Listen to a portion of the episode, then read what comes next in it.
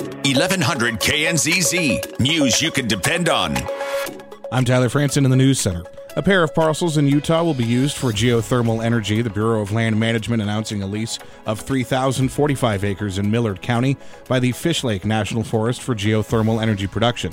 The BLM says these are part of the efforts to support a proposed 25 gigawatts of renewable energy on public lands by 2025. Hanging Lake Trail in Glenwood Canyon could see some major overhauls. Public comments now being taken by the U.S. Forest Service on proposed re engineering of six bridges of the trail, in addition to ecological restoration and safety improvements.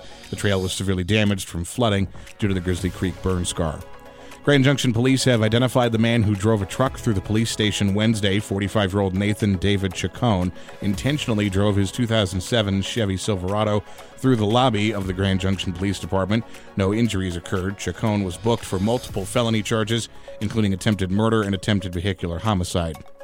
Violent crime among Colorado's teenagers is rising and putting more kids in the corrections system. Colorado Sun says violent crime made up 41% of youth corrections admissions in 2022. Violent crimes such as homicide, robbery, sexual assault have risen in Colorado, up 6% from 2021 to 2022 among teens. Officials think there may be a link between the rise in violent crime and teenagers who may be connected only through a digital space but are otherwise physically alone or isolated. Expect property tax notices to be arriving soon. Garfield County says 30,000 notices were mailed Tuesday.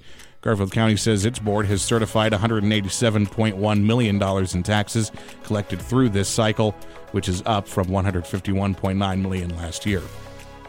The state's elections division has announced a newly recognized political party, the No Labels Party, gathering enough signatures for the Secretary of State's office to recognize them as a minor party. I'm Tyler Franson in the News Center.